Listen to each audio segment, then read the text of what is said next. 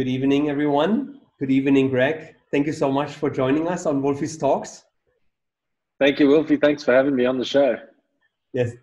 Um, I think we have now a few people on the show, and I can tell you when when we announced that we're going to have you on the show, I haven't seen people in our shop dancing and jumping up and down. The whole South African crew, the Brits, uh, Dan, Josh, everyone, they were so excited. And I got some messages from them said, listen, no man, this guy is an absolute legend and, and he is the greatest and he's been around forever. And it, it's just unbelievable. So you're such a popular popular rider. And I I really enjoy obviously researching all the people when we when we start talk, talking about them. And, and it, it's really actually quite exciting. And I just want to point out a few things. And, and it's I think so far the longest list of victories and successes we had. Uh, and I just mention a few because otherwise the hour would be over. Uh, you have been turned pro in 1999 and racing successfully, winning two Norba, Norba championships, three times world champion with UCI, three times overall champion uh, in with UCI. You were the first African to receive UCI medals for cycling. In total, you got it to 10 medals. 21 World Cup victories, and over 78 podiums. This is just an unbelievable career. So uh, you're an absolute legend in the sport. Thank you. Yeah, to be honest, when you're going, you, while you're saying them, I was just, uh, I was thinking, wow, I have been around a long time, and it doesn't feel that way. It really doesn't feel that way we want to show a first clip that people really understand what are you doing and that's from 2017 and we watch the clip and then you maybe can can show us. Uh, we tried this the first time so hope it works. So will now it's your chance to shine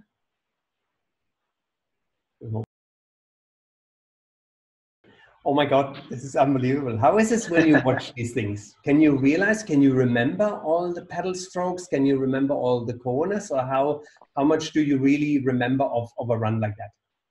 I remember a lot about that race. So i had about 10 or 12 of my of my good friends flying from south africa to come and watch. Um, so there was a lot of pressure for me to perform and do well. And i'm sitting in the start hut watching my teammate go off. He qualified second so he goes off second to last he goes off in front of me and it's starting to rain. And I watch him go down the track and he hits this bridge and it's all wet and he just crashes and goes off track. And I'm just thinking, wow, this is bad luck. You know, I've had a great qualifier, won the qualifier, and now I'm starting last in the final and it's raining. So at the gate, I just went pretty hard.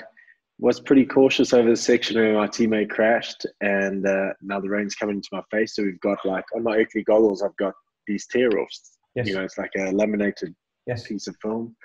And so I knew I had to sit down and take a tear off before I go into that really tricky wood just to make sure I could see which line or which route to take. And so I got down midway, had to pull a tear off because I couldn't see, and uh, knew I'd lost some time. But I was so tired from working really hard up top, knowing that it was wet and I had to be a little bit cautious up top. So um, I was really spent by the midway, and it was quite a struggle getting down to that line. You know, you're trying to put in every pedal stroke, and then actually in the last section where I'm normally really strong, I lost probably half a second, but uh, it was a great race. I mean, that's that's got to be one of my um, all-time favorite winning races. So th- that's definitely up there. Unbelievable, unbelievable. Um, I want to start a bit earlier. So your career started on your first birthday when, when your parents, Jackie and Jeff, got your 50cc motorbike and you became immediately one of the kings of the Royal Natal show in Pietermaritzburg and you were jumping over cars. Uh, obviously not yeah. four years old, but a little later. So how was this to be, to be, that must be a, like a big carnival uh, coming to town and then you were the guy uh, jumping over these. How many cars did you jump over? Well, it was a good way to get out of school at the time. Okay. But um, I, I, grew up racing motocross. I started racing motocross at four and uh, I think I was 12, and, and we decided uh, we had to all group up together to have like a, a school fete, a, school fair, and we had to do our little stores. And, and we, me and my friends decided, well, we'll ask my dad to build a, a jump, and we'll jump cars for like charity, and then we'll give the money to charity. And uh, that all went really well. And uh, all of a sudden, I got this call from uh, from the Royal Show, which is this big show that comes into town. And the show came in, and uh, asked me to do it. So yeah, I, thought it was really cool. I was 12 at the time, so we. It wasn't at the Royal Show where I got up to 16 cars, but um, that that was probably the the highlight of, of my jumping car career on motorbikes. Wow. wow. 16 cars lined up and you jump over. That, that's unbelievable. Yeah. Well, it, it didn't seem too bad at the time.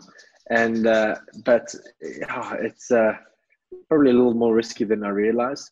At the time, I felt comfortable and it didn't bother me. I, it was all right.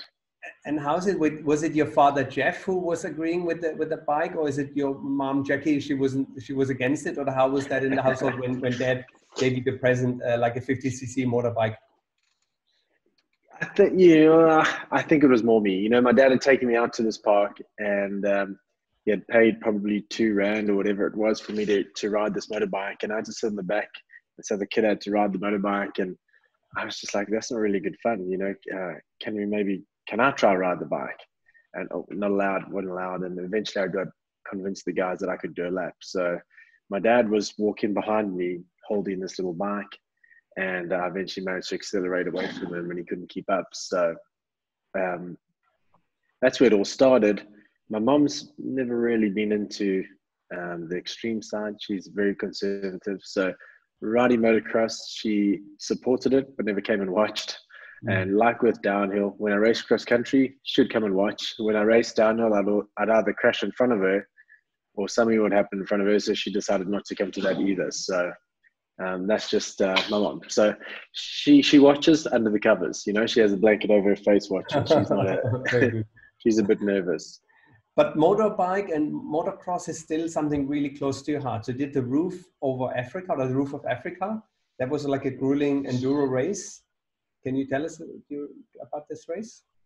Yeah, so you know, growing up in, on motorbikes, I always felt like uh, I'd like to do one of these these popular races. So South Africa is really well known for uh, like you have the Comrades Marathon, you have the Dusi Canoe Marathon, we have all these different one day events, and and one of the big ones is the the Roof of Africa.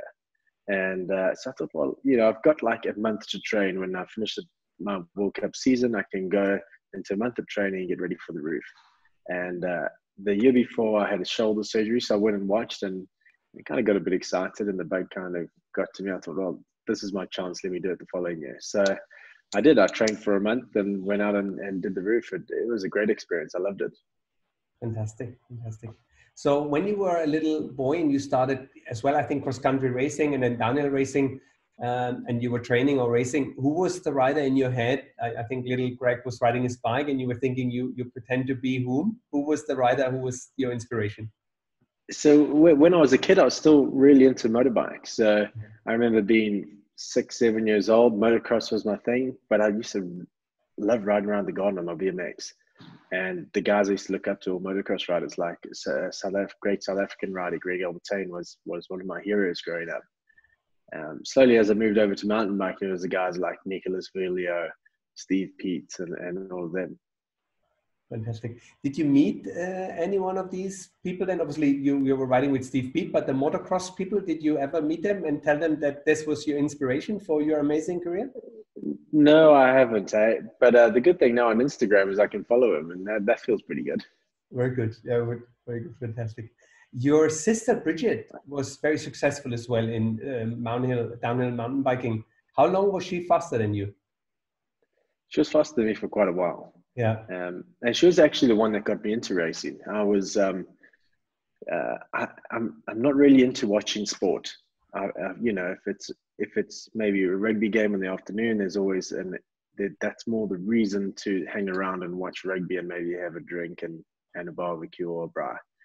But um, if I if I go somewhere and watch it, I just get really anxious, and I I just feel like I should either be on the field or be on the track. I mean, I hate watching Formula One live because I feel like I want to get in the car and drive. So my sister was racing mountain bikes and I was racing motocross. So the weekends I wasn't racing motocross, I used to have to go watch her race mountain bikes, and then I'd be there with my BMX hanging out in the pits, and I'd be like, you know, I'm just going to ride instead. So I, I, entered my first race on a BMX, um, just because I hate watching sport.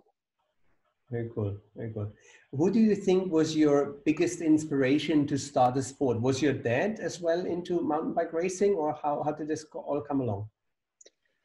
my dad had to be a big, big inspiration. I mean, I, I, grew up looking a lot of images of him racing motocross, and so I think that was the nat- natural transition into to two wheels was following my father's footsteps. I, it wasn't at all that he pushed me into it. I, I, think he got me a BMX, and that was the first bike I got. And uh, somehow I just found this love for motorbikes, and then my parents bought a bicycle shop when I was racing uh, motocross, and that kind of um, threw things quite a bit.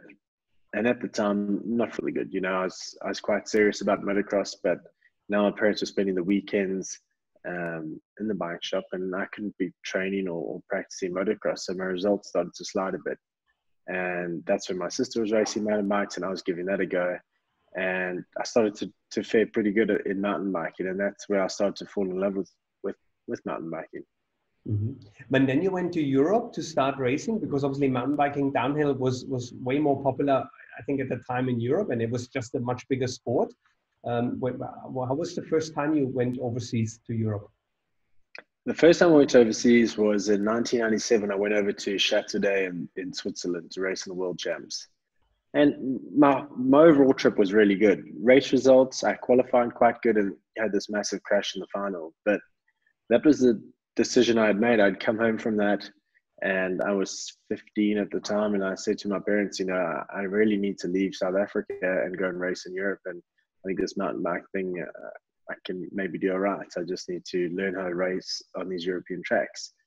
Um, so that was my first experience of Europe. But my, my true experience of Europe was the following year, and that was tough you know, when you're going over with a team and you got all your friends around you, that's that's easy. That's just a holiday. But when you've got to go and live in a new country and, and you got no friends or family with you, then then it's then it's tough, you know. Um, the cuisine is suddenly a bit harder. Um, you just want to speak English. I mean, back then we couldn't do video call like we do now. We had no. WhatsApp or Skype, so it was a lot harder back then. Mm-hmm. And and but I think family is is very important. I, I, saw some of the video clips, and and you you always feel obviously coming home, uh, South Africa, Pietermaritzburg, coming home to your family. When you come home, what, what is your mama cooking for you? What's what's the main thing uh, you you ask her to do? Uh, she's got a great spaghetti bolognese. Um, that that's one of the first, but uh, yeah, it's I still I still see a lot of my family. Um, unfortunately, my nephews live an hour away, but my nieces are pretty close, so they they're always around. Very nice. Yeah, and I, I see they are big fans of yours. They follow you and they, they watch you on TV, and I know that that's great. I, th- I think I'm like that uh, naughty uncle when they always get spoiled. You know, if mom says you can't have chocolate, and yet my house you get chocolate. You get everything you want. That's good. That's good. That's Pretty what uncles are for. Yeah, absolutely. Exactly. Yeah. So it's a, it's a good scapegoat for them. Yes. Um, I asked the team to, to send me some questions, and, and one of the guys who was really excited is Stan, and he said, um, You're one of the people who had a lot of setbacks during his career, so some injuries and things, but he said, This guy is unstoppable. So I just want to speak a bit about racing. Um, and do you think that your success is mainly talent, or is it really your hard work, the practice, the attention to details, and everything like this? Well, what do you think is the key of having such a long career? Um, I, I would say I'm pretty competitive, very competitive actually. Um, that's a part of it. So regardless if it's an injury, I see it more as a, something coming up against me, and I feel I need to um, get on top of it. So I've always treated injuries that way, and maybe that's how I've recovered. Uh, I'm not quite sure what it is that's uh, I'm sure there's a bit of talent in there, but I also feel uh, I'm not very confident. So I'm not very confident rider either, and I feel like when I'm on track, I maybe pay a little bit more attention to detail and and trying to squeeze a little bit more out of my bike and out of the track than others, just because I feel like I'm not as quick as the others. So, um, although it's uh, possibly not the best thing to not be confident, it, it also makes you tick every box and and make sure everything is running smooth. So I find like I found that's probably one of my strengths. Mm-hmm. I, think humbleness is for sure something to to keep strength. I think if somebody a lot of times you see people getting a little bit too cocky and then and then they, they're risking things or not preparing well. So um, I, I think it's for sure one of if I would say one of the strengths if you can prepare. And is your personality changing when you when you feel like you get into this race mode? You put the helmet on, and is there a certain ritual which you do before your race, and, and that just changes the, the Greg Minnaar to the Greg Minnaar we see now and on talking to you right now? You seem fairly laid back, and then when you're in racing mode, what's what's changing? Uh, I get pretty serious into a race. Um, I feel like a lot of pressure, and there's a lot of panic going on. Um, probably probably more panic going inside my head, making sure. Uh, and that's probably downhill racing. It's tough sport, you know. It's not like we're all starting on the same start line, and I can see my competitors in front of me, and I can just dig a little deeper to try and catch them. Uh, you know, we've got two days of training and qualifying, and I absolutely have no idea where my competitor is or who my competitor is or what line they are on track. So you have to be 110% on each part of your of your routine or race. So that makes it kind of difficult and makes pretty stressful. So I think uh, helmet on, uh, it's pretty tense, and I feel it's it's like this mad hamster wheel just going, and everything's just it, it's it's it's manic. Uh, I think I'm a little bit more relaxed off the bike, but also I think in, in the race scenario, I think it, once that race or the first day of practice starts, I'm, I'm I think I, I get zoned into to race mode. And who do you think was your biggest competitor or the biggest nemesis in, in terms of motivation? And do you needed this motivation or you had enough intrinsic motivation to be training every day and, and preparing yourself? Or was it important that you had somebody to aim for and, and somebody you felt was challenging you? Um, I've always had a, a, pretty good work ethic towards training. And I feel like being a professional rider, half our, you know, the, the mindset I've always maintained is, is we get paid to train and then racing's what we do for fun because it is what we do for fun. We're competitive people, so we want to challenge ourselves. And, and so I've maintained that through my uh, off seasons of training. Um, so yeah, I, I, don't think I've struggled on, on, that way, but it's definitely a, as I get older, it, it's tough to to keep going out in those same training routes, and uh, I, am having to mix things up a bit. Mm-hmm. Mm-hmm. You use other sports to to keep fit. I know you like surfing, golf. Uh, you do a bit of running. Was golf a sport? Not really. Yeah, yeah. I, I thought I'd say it. Maybe for your flexibility, for your core strength, maybe a little bit in walking. Yeah. Are we trying? We trying to use it as some kind of excuse, but no, I think it's important to try and fit in all these different sports into it. I still ride motocross once a week, and I think that's really important mm-hmm. for my strength and, and keeping my eye for speed. Um, I try and surf as much as I can, normally once or twice a week, and and that's just more relax, you know, relaxation and and just getting your mind off things. You know, we have a an, an incredible animal, uh, which is really big shark that, mm-hmm. that lurks our waters. So it, keeps your mind off everything. And uh, when you're not looking for a wave, you're looking around you to see what's floating. With sharks. and uh, you know, golf is also just a, a, thing that I'll try and fit in. Uh, I wish I was just better at golf. I'm just really not that good. Um, and uh, then then it's the usual. I, I run quite a bit, uh, road cycle, mountain bike, and gym that's those are the main four components uh, components to my training. Do you feel the surfing has helped you kind of for the balance and for the flow on the bike as well? No, it's probably hindered me just because it knocks my confidence as much as it does.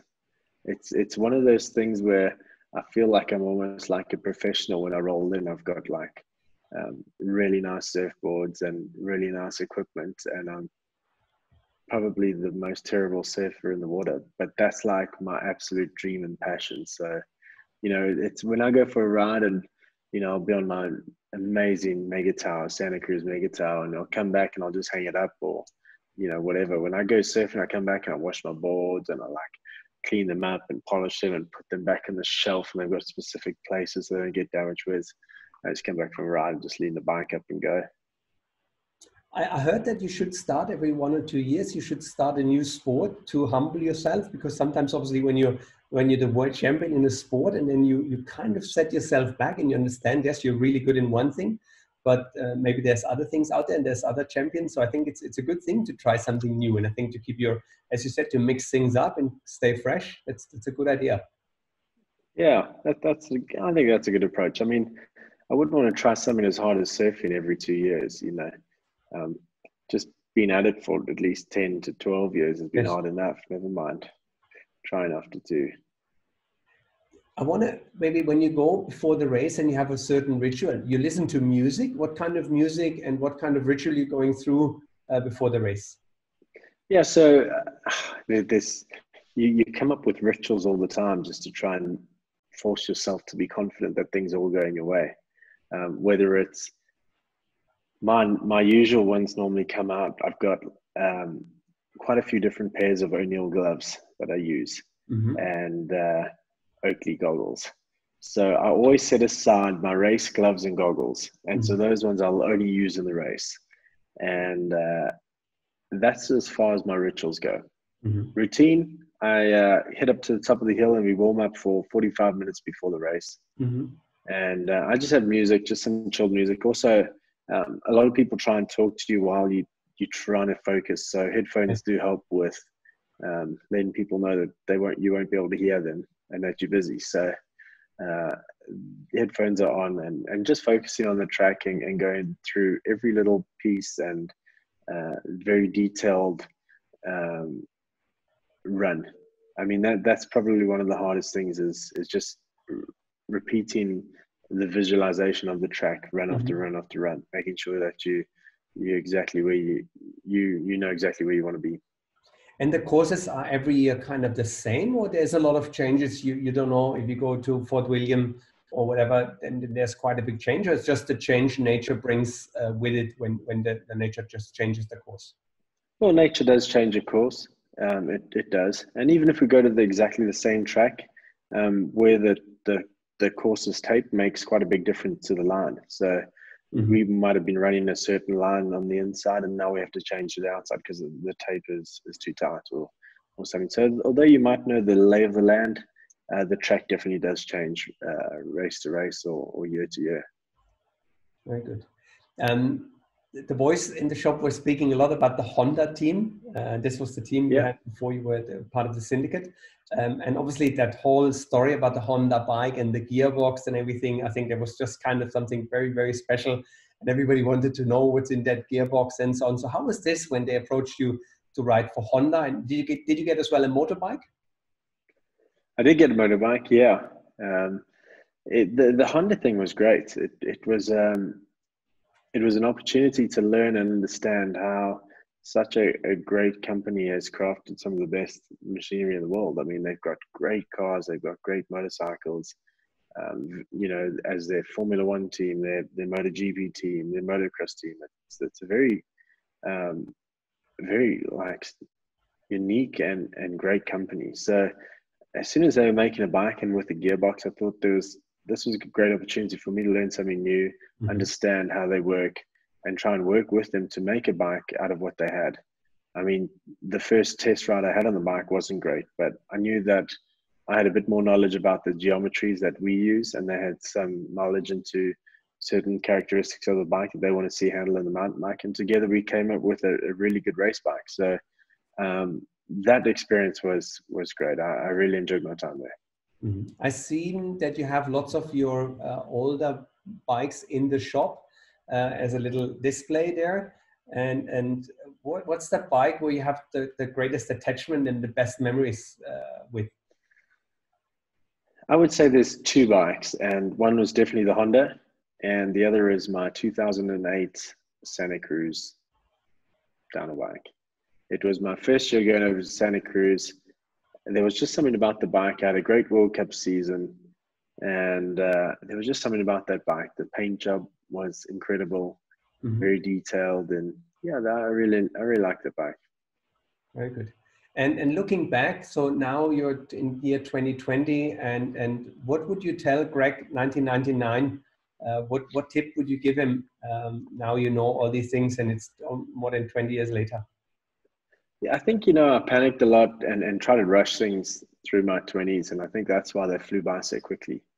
Uh, you know, if something needs to be done, I, I, try and do it right away, and I try and do more, and, and you know, you just have to relax, and, and things will work out. It's um, I I wasn't quite sure. I, I remember trying to build up into business and and everything else through my later twenties, trying to you know who knows you're supposed to finish racing when you're 30 and uh, so there's this mad rush to make sure i was ready to uh, finish racing and be able to take the next part of my chapter um, into whatever it was. And, and that was a mad rush. And you know, looking back, I probably should have just kept racing, focused on racing. I was enjoying it and uh, I wasn't doing too bad. So you know, 10 years later and I'm still racing. It's, it's kind of crazy. So I think, I think rushing was definitely one of the things that I would tell myself to slow down on. Very good. Very good. Fantastic. Then you joined Santa Cruz and the syndicate team. And I think obviously that was kind of a dream team with uh, Steve Peat, Nathan Rennie, Jason Breisland. That, that was just an unbelievable force of in, in the sport. So how was this when you joined that, that crew? So I'd been racing quite a bit on, and I, I felt like this team was kind of refreshing in a way. Mm-hmm. They, they had a different approach. They had Kathy Sessler as a team manager, and Rob Roskopp was the founder of Santa Cruz and ran this team in a way. And he had a great understanding. He was a professional skateboarder, so he understood what it took to be a, a pro athlete, and he was very understanding. And I think um, that created a really good environment and a great environment for us to excel at what we do, but have fun at the same time. You know, you're traveling the world, you're going to see all these different places. Um, now is a good time to have fun and, and, enjoy the travel and then race well. And and that's exactly what we did. It was this almost play hard, race hard.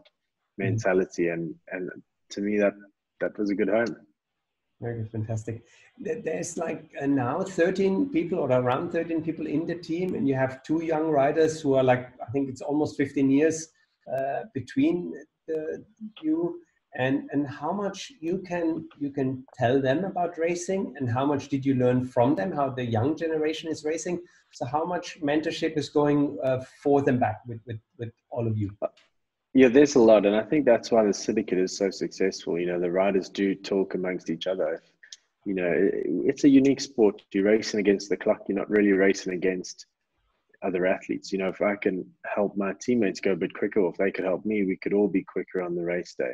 You know, mm. you you can follow someone and learn every single line, but if you can't put it together on the race day, it's it's another thing. So uh, we've always worked well together. Um, I've definitely learned a lot from them. You know, I come from an area where the bikes were set up really slow, rebound suspension, and mm-hmm. and it was completely different. They come from this area where it's really fast rebounding. So I've had to adjust my style um, to adapt with them with them at modern times. And you know, I, I throw my experience across to them when I can. Uh, it's it's always hard and tricky at times, but uh, we do, and uh, I, I, definitely do feel like I gain a lot from them. Very good. Yeah, I, I, can imagine. That's the young. I, can see this in our business. That's obviously the young generation brings a completely different story to the table, and I, I really enjoy this exchange with with we have two or three generations in the business, which is really nice. Yeah, fantastic. Um, what do you think the teammates would say about you when they have to describe uh, Greg in, in the syndicate? Oh, I don't know. I'm not too sure. It's, uh, you know, I come from this old era of racing where it, it was a massive party scene and it, it was wild. I mean, you know, now it's, there's not many people at the after party. It's uh, kind of quiet after the race. It's very professional. Where the era where I came from, it was completely opposite. It was like, you try and be professional as you can up to the race, and then after the race, you just blow out and release your steam. So that's kind of a uh, that that is a difference between generations. So I think as I'm calming down, it's uh, you'll see the generation gap close. But um, yeah, I don't I don't know what they'd say. It'd be pretty interesting. We should get them on Wolfi's talk. Yeah, get in ask them. Say. Very good. What would you say a young racer when somebody comes up from South Africa and said, "Hey, Greg, I want to be the, the, the next Greg Minnaar." What's the tip you want to give him uh, if he wants to get into downhill racing? Uh, it's pretty tough for South Africans to get into it. Um, we limited on, on on downhill tracks, and just you know, downhill bikes generally are expensive. But you can you can imagine when your your currency is twenty rand to the dollar, it's it's it makes it a lot tougher. Um, but we've got some great guys coming through. The the hardest thing is is trying to separate having a good time to racing, um, and and that's that's really tough to do. You know, you mm-hmm. want to you want to absorb as much as you can when you travel, and you want to go into Europe and all these great riding tracks. But when you get to a racetrack, you've actually got to switch over to to race mode, and that's um, trying to conserve as much energy as possible the week prior, um, training carefully and and and and just looking after yourself. Where you know you got young guns coming through and, and wanting to get to a World Cup race, they they're riding all these trails and like all week. They get to the start of practice tired. And it's just you know it's really hard to separate just having a good time to to racing. mm-hmm. and that's something I'd probably give as advice. Mm-hmm. But the big teams obviously help, but you need a certain success to be to be accepted in such a team. But yeah, that's that's tough. I think all the beginning is hard when you start a business, when you start a career. That's just a, a tough school to go through. Yeah, but it's it's hard. Yeah. It is hard, and it's very similar to business in a way. You know, all your friends are having fun on weekends, and you're in the you're in the business working away. So, um, and and that's it's a hard one. You know, we ride bikes because it's fun, and then you race bikes professionally because it's also fun. So where's the fun in racing or, or riding? So uh, that separation is it's it's a super fine line, but it's really important. Mm-hmm. I want to take you back to 2013, and and, and we just uh, just learned from you that just this this place where you're going back to now is just behind your um, behind yourself, and we see it. So yeah. I want to ask Will to start the next clip, and uh, we just watch the clip, and then we speak about it. Perfect.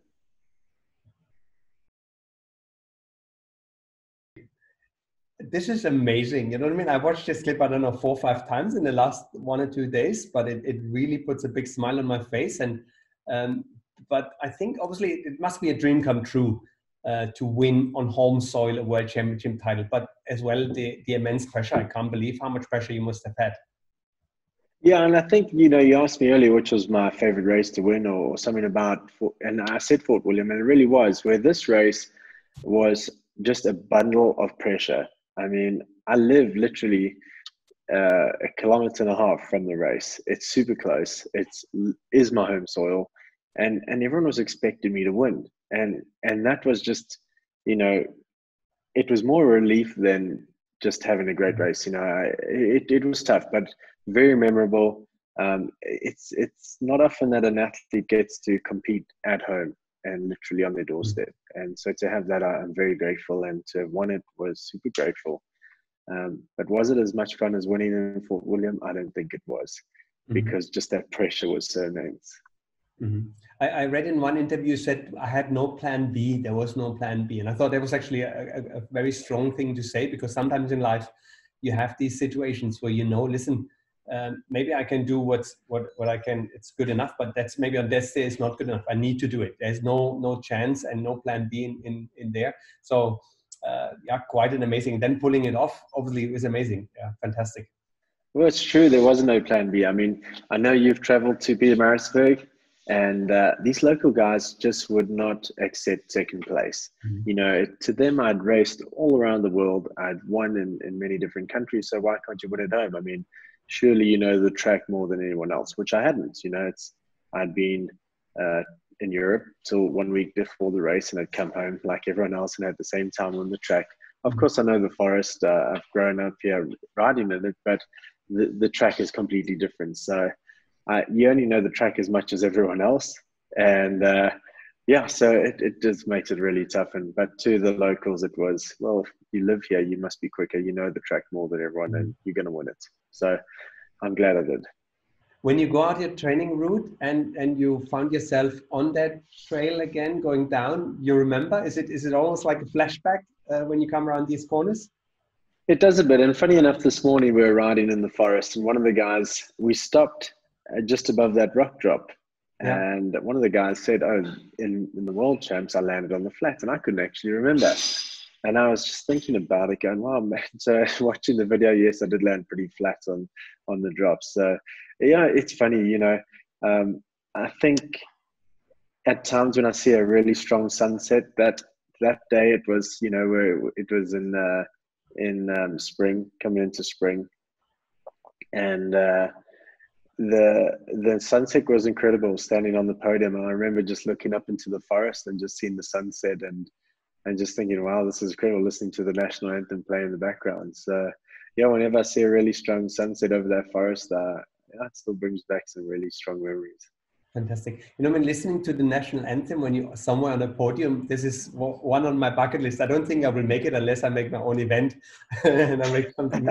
I think that must be unbelievable uh, to to wear the the national colors and then winning something, the World Cup, and you had this three times. So yeah, fantastic. Well done for you. Yeah. Is there a street named you. after you or a place in Pietermaritzburg? Is there a Greg Minnaar Street? There's not, no. But I do believe in Fort William there is a Minnaar Street, and it has been proposed to council, and it apparently is going to be made. I'm not sure if it was true or rumor, but that I heard in Fort William. Very good, fantastic. I want to speak yeah. a bit about bike setup um, and and how particular you are about this. And I have some technical questions from the from the guys. Uh, you've been obviously around for 20 years or more than 20 years in this sport. What do you think was the biggest invention, and what changed the sport in the biggest way? I, I think wheels. The wheel size definitely changed the way we think about bikes. And not necessarily because the wheel's bigger, we need to get a bigger wheel, but it also stretched the bikes out. And uh, I felt like if you're trying to fit in a 29 inch wheel into a dual suspension mountain bike, you've got to increase the wheelbase. Mm-hmm. And same when you went from 26 to 27. So the bikes have increased in stability, not necessarily because the wheels are bigger, but because the wheelbase have grown. Mm-hmm. Um, so I think that wheelbase um, growth has probably been the greatest thing we've had. It's, mm-hmm. it's made us sit more centered in the bikes. Um, it's allowed us to get the suspension to work better. And the bikes just fit a lot better nowadays than they did. Mm-hmm. And you're a tall person, so I think it, it was obviously a nice development for you because obviously your center of gravity being so tall on a 26 inch bike now to 29. I think you have long legs, so it makes the clearance on your on your on your bum a little bit better when you have a bigger wheel in your in your bike. I think it obviously was a development of the industry uh, which worked quite nicely in your favor. Yeah, I think so. I think it's it's it's easier for someone taller to to really push the boundaries on on the growth of wheelbase. You know, if you uh, a medium height person, you normally ride in a medium and you jump to a large, uh, the industry is not really going to look at you in any significance and go, wow, you know, that's like a, a tall person riding an XL, they actually need a double XL. Mm-hmm. You know, XL was the limit. Mm-hmm. So now when you push in the size of XL, then the industry starts to realize, wow, you actually, you know, most guys who are who are, should be riding a medium are now riding a large. We need to grow the extra large to double XL or rename the double XL the XL. Mm-hmm. Just change the things around. Yeah, very good. As well, I think you're quite particular when it comes to your setup for, for the bike. So how particular are you? Do you have an example where you say, listen, okay, I, I really, I'm, I'm, down to the millimeter or I'm, I'm really, uh, I measure my bike and I need my brake exactly at that point? Or how detailed are you when it comes to details? Yeah, I, am pretty detailed and, and not far off. Uh, down to one and a half millimeters for sure. I can mm-hmm. feel. I mean, we, we move the forks we pull the forks through the crowns depending on what track and you know i can feel down to to a millimeter and a half for sure. Mm-hmm. very good. And and i want and i do get tested. I've got a crazy mechanic who loves testing it so jason yeah, marsh. we, we pretty we pretty accurate yeah. Mm-hmm. very good. So jason said actually about you that uh, he said he's a pretty handsome guy and he shouldn't ride a mullet. I think he has a quiff. He did say that. Yes do, did you try the, the mullet setup? What do you think? Or you run at the moment 29 29? I run 29 29. You know, my whole approach to the mullet hasn't really, I haven't felt like it's been on organic growth or, or growth from the industry. I felt the mullet came about by a rider who was disappointed that Santa Cruz had released a 29 inch bike. He ran his mouth off saying how bad 29 inch was, so he couldn't actually ride a 29 inch bike. And when he finally did, he had a big strong pushback against riding a full 29 and then that was their way to deviate things to a mullet and try and gain as much as they could from the 29 but just be a little bit different to save a bit of face. To me that's not really a strong industry push going wow it's really better for the industry. Let's push that way. So understand where Loris has gone. Loris is been tested and he's tried them and he feels he doesn't have enough butt clearance on the 29. Mm-hmm. So to me, that's really a strong push for um, an organic movement towards something that's actually beneficial in the industry. It's not just a marketing craze because someone's said they don't like something, but they actually need to go that way. Um, this is a real problem. So he finds that he's got less clearance, so he's gone to a mullet. So that to mm-hmm. me is really understandable and a more natural push in, in that direction. Mm-hmm. mm-hmm. Interesting. Yeah, it's very good. In 2002, um, Nicolas retired, and then you said, "I want his coach." This was your, your dream, and since I think since 2002, you're together with Stefan uh, Stefan Girard. Yes, yes. Is your coach, and I'm still working with Stefan today. Okay, very good, fantastic. And, and yeah, I just thought you know he was such a great coach for Nico. I mean, they won so many titles, and and Stefan's been very instrumental in, in all of Nico and Anne-Caro's racing and Olympics and everything else. You know, as soon as the opportunity came, I thought it was great to to go for it. So I started with it. 2003 was my first year with with Stefan. Mm-hmm. And what has changed in the approach from your side and from the coaching side um, over over the last years you have been working with them? We, we change a lot. You know, we assess everything. I'm I'm very um, I critique myself a lot, and I go through my season going, well, I felt like I might have had too much fitness but not enough power. Mm-hmm. I felt like I lacked a bit of upper body strength or this and that or felt mm-hmm. this and, and we go through everything. And then we, we structure the program to to um, fixing all these um, uh, these weaknesses and making sure that they're not they're going into the next season. Um, I found that I'll always have a weakness, and if you don't, then it's probably a good time to retire because you know unless you're just on this winning streak season after season after season um, until that happens, then maybe I need to keep adjusting till I get the right formula. So um, I always find that uh, at the end of the season, I go through everything. Go through my bike, figure out what I need to do going into the next season, and I do the same with my body. Mm-hmm. It's interesting. I had the pleasure to meet some of the Formula One riders uh, while they were here in, in uh, Abu Dhabi for the for the uh, Grand Prix, and okay. I met some of the coaches as well because some of the riders were into cycling, and it was quite interesting to see how they mixed up the training in terms of football. And I know that uh, Nico Rosberg had to go in a pool and, and dive and make math questions underwater. So to make these quick decisions uh, under pressure, under pressure of having no air, and obviously you're you have no air when you're pedaling, pedaling hard and making these turns and twists and everything like this and making quick decisions. So I think it was quite interesting to see what kind of training they uh, they, they got for, for all these uh, unbelievable quick reactions they have to have. And I think it's very similar to what you're doing. Wow. I, I think so. I'm not doing maths underwater, but um, it's uh, maybe our, our version of training is slightly simpler. But that that's that's an impressive routine to go through. Yes, and they did as well to play football before the before the race, just to to put their mind off or to just ease off and and yeah. in between training and stuff. So it was it was quite interesting to see that. Yeah. Um, you spoke about partying, and obviously that's that's as well something that the boys were so excited. So I I wrote down. Obviously, there's a lot of rumors about things parties happen. So, what's the craziest rumor you have heard about your parties, which is actually not true?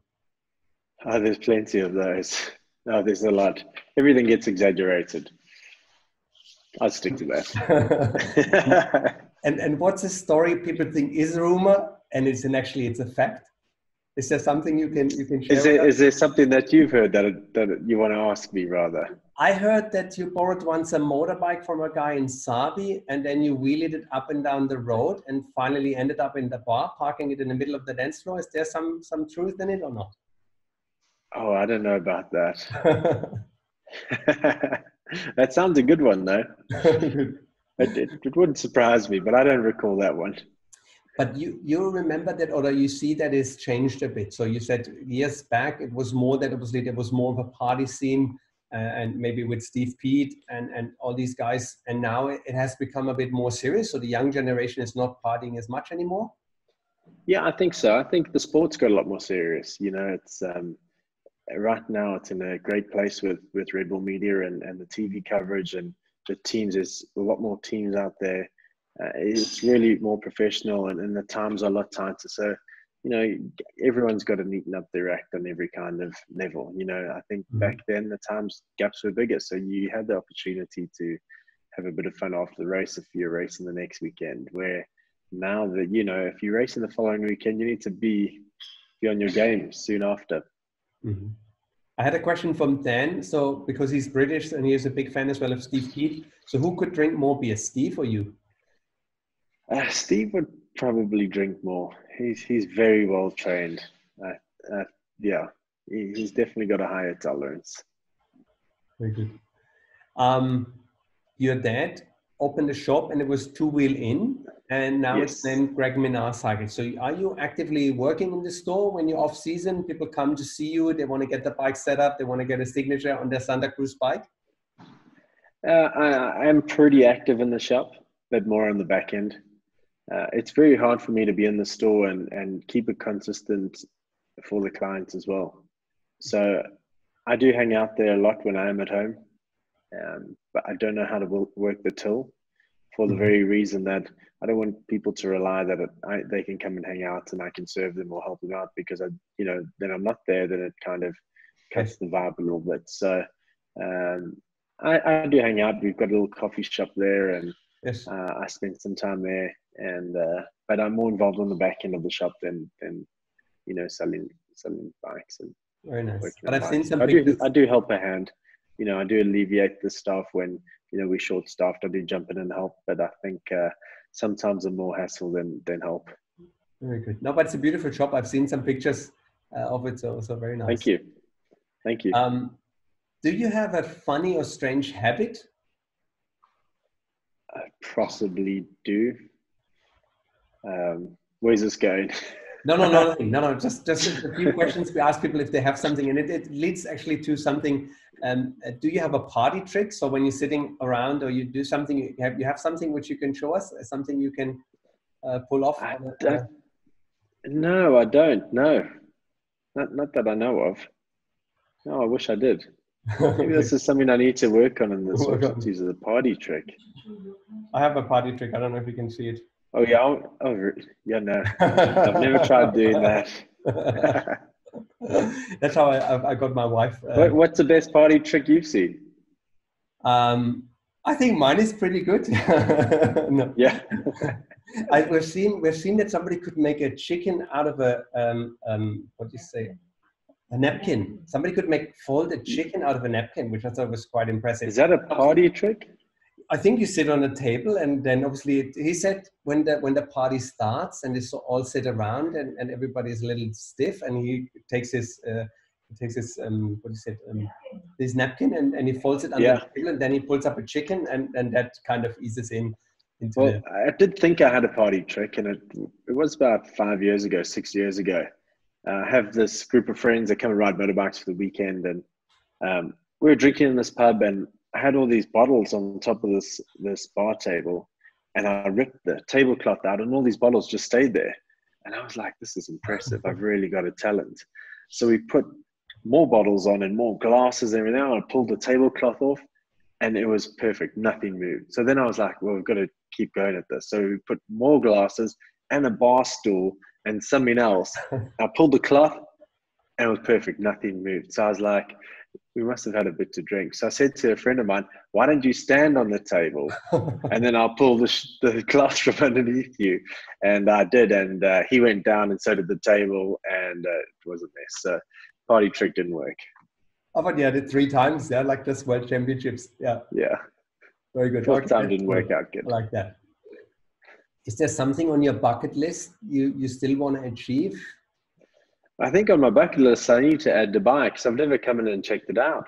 Okay, okay, that would be great. Yeah, and, and please, I think that's got to be can- one of, of them. if we can be of help in any uh, sort of way, uh, it would be really fantastic to see you. So I think you know I, I've never really had a bucket list, but I try and make lists and, and go along, and and I'm a little bit more spontaneous. So something like this, I would say let's let's create a bucket list and, and make a mountain bike ride in Dubai. Very good, that would be fantastic. incredible. Let, let's do this. This is really cool, and I'm sure Santa Cruz. Yeah. We, are, we are the Santa Cruz partner for the region, so that would be obviously absolutely Great. if we if we have you here. Yeah, I think we should do that. Very So good. instead of make, you know, I think we should create a bucket list rather than adding things to one. Very good. If you if you had a time machine uh, and you could go forward, or you could go Yeah. backwards, which direction would you like to go? I'd probably go backwards. Backwards, just to to to change some things, or to see, or do it again, or just to do it again. just to do it again. Maybe, maybe adjust things slightly. Okay. I've had, yeah, we were talking about some some stories that are, whether they're true or false. I, I don't know if you heard the story about my Santa Cruz art Tower. No, please. So uh, we went to go watch um, Crankworx in in Les Gets in Yes. France, and we were staying in the town below in Morzine. So I said to my friends, you know, we're going to have a few drinks watching this. Let's ride our bikes. We'll catch the lifts up and we'll ride them back down, and it'll be great. We don't want to, you know, drink and drive and, and be responsible. So we ended up having a few drinks and um, get carries on a bit into the night. And so I decided I'm going to go to my mechanic Marshy's house. His house is on the way home. Anyway, I, I get completely lost. I'm at the top of this mountain on the cliffs, and I just don't know where to go. It's it's now quite early in the morning, so I'm phoning Marsh. I'm Marsh, you to come help me. I, I don't know where I am. So he comes and picks me up. I've still got my helmet on, and I'm walking with my shoes in my hand. And uh, somewhere along the line, he asked, "Where's your bike?" So I said, "Oh, I must have left it at the pub." So the next day, I go look at the pub. My bike's not there. And so I go up with a friend and we try and fly a drone looking for my bike. So somewhere in the French Alps, I lost a brand new Hightower. Wow. So that is true. If you heard that, that is a true story. I do believe someone has found it. There was some guys talking in the pub in Morzine saying that they had apparently when the word had come out about this lost bike, the whole of Morzine went into the mountains looking for it and someone has found it but uh, I haven't seen it yet. So I'm still looking. Very good. That's a good story. I like it. Thank you. Um, I have a few sentences I prepared, and I just want you to finish them for me. Okay. Sure. Um, a perfect day is starting with the surf and finishing with the mountain bike ride. Nice. I'm looking forward to the World Cup season. To start off again. Yeah, that's true. Yeah. I can ride my bike faster than uh, your sister now. I can. I'm just trying to think of someone that I really want to be faster than. I'd say Loris Vergier. Very good. Keep things hot. Um, it's too early to decide who's going to win the World Cup this year. Good. I really love when things go my way. Good. Good. Okay, now I have a few quick questions and I give you two options. On okay. your braai, on your braai, is there chops or boerewors? Chops. Are you afraid of heights? Yes. Okay. yeah. How is this possible? You know, I mean, you're jumping over, over, I don't know, so many cars and stuff. And, and when does it start when you have fear of heights? I, I'm, I have fear of heights. Yeah, I, I I don't know when it started, but I can't like I've tried to walk across Gold Gate Bridge. I can't walk across it, mm-hmm. um, but I've ridden my bike across, no problem. I know that's a bit weird. Okay. Um, in an airplane, from takeoff to landing, I absolutely just shit myself the whole time. I My palms get all sweaty, and mm-hmm. uh, yeah. So um, for someone who spends like 130,000 miles in the air a year, yes. it's uh, it's a little stress. Do you have tattoos? Do I have to what? T- tattoos? Okay, I'm, i have to work on my. No. I have to. I have to, I have to I think said, do I have tools? Tattoos? No, no, ta- no tattoos. No tattoos. You, do you shave your legs? Sometimes. Sometimes. Who is the greatest cyclist of all times? Oh, Greg LeMond. Greg LeMond. Okay, very good. Who is the biggest upcoming talent in downhill cycling? Um, upcoming talent. There's there's quite a few. There's quite a few up and coming. It would be very. Uh, I would definitely put Ike Klaassen, half South African kid, in there. He's okay. definitely up and coming. Um, there, there's a lot. It would be hard for me to name them. There's too many. Okay, good. Which, which is a nice thing to see and say uh, because obviously then then the sport is growing and it, that's that's great. You use clip-ins or flats? I use both. So like today when I'm just playing and riding with my friends, I use flat pedals. When I race, I, I race clipped in. Mm-hmm. If you write a book about your career, what is going to be the title of that book? Oof. That's why I haven't written one because I haven't come up with a good title yet. yeah, the title is it, it seems to be challenging, and then uh, then the rest the rest will come. Yeah. Well, what, what would you call it? Uh, I'm not sure. No. Yes. Um, Fifty Shades of Wolfi, maybe. Yeah, in the in the desert. yeah, that could work. Yes. Um, you have Fifty Shades of Greg. There we go. Yeah, Fifty Shades of Greg. Yeah, I think that's a top seller. you have a favorite quote you live by or you, you just feel inspiration? You know, I really like a quote by uh, Mark Cuban, um, you know, from um, Shark Tank. Yes.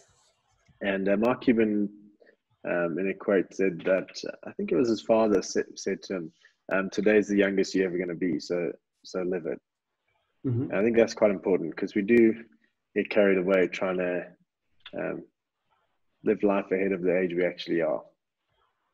Mm-hmm. I like that. Yeah, very good. What are you grateful for? Everything, absolutely everything. You know, I think it's uh, right now we're going through a tough time. You know, mm-hmm. worldwide and not mm-hmm. just in, in certain areas. I think you know, um, and just to be able to do what we do and be able to be on the you know on Zoom chatting to you guys, I think we'll be grateful for a lot. Mm-hmm. Thank you. If you go to a karaoke bar, what song are you going to perform? If I go to a karaoke bar and I perform a song, I've really drank too much. It's a good time to go home. Come on, you lost the bike. I'm a terrible singer. Okay. And uh, so if I am singing, I probably should have gone home. okay, good. good. Um, if you choose holidays, it's in mountains or a beach? Beach. And if you wear speedos or shorts? Shorts. Shorts. Was there a movie lately you watched and enjoyed a lot? Um, there was one. The one that stands out the most is uh, Whiplash.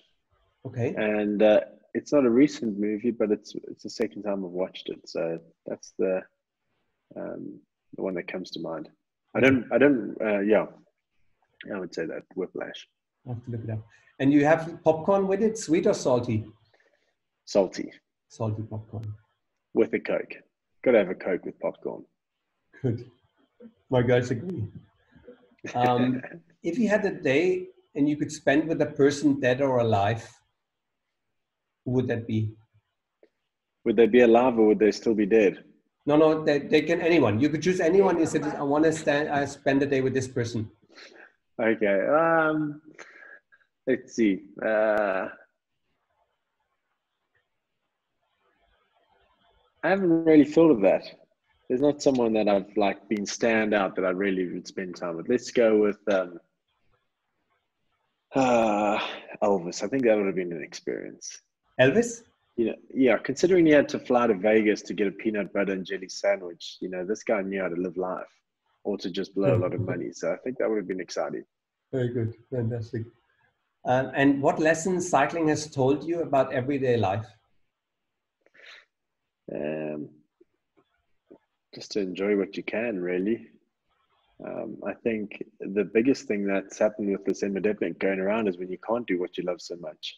Mm-hmm. I think that's a really important lesson. You know, it's you know, and I, I, don't think it's only me that's noticing it. You know, I normally ride in this forest. I never bump into anyone else riding. Um, now we've just come out of lockdown of having uh, five weeks of complete lockdown, not being able to leave the house, and now we're allowed three hours to to ride or run in the morning, and that forest is just flooded with people. Yes. So, I think we're all realizing that um, we, we've got to just slow down life a little bit and enjoy what we have around us. Okay, that's nice. Yeah, we, we see similar in Dubai that obviously people now uh, appreciate this more, and, and I think oh, hopefully your, your your bike shop and your dad's bike shop is, is busy and you get lots of lots of customers there and it's nice to see that people really appreciate it. And i think it's, it's nice to be in the sport um, which which we both love so much uh, to get people out there. That's true. Very true. Thank you. Thank you.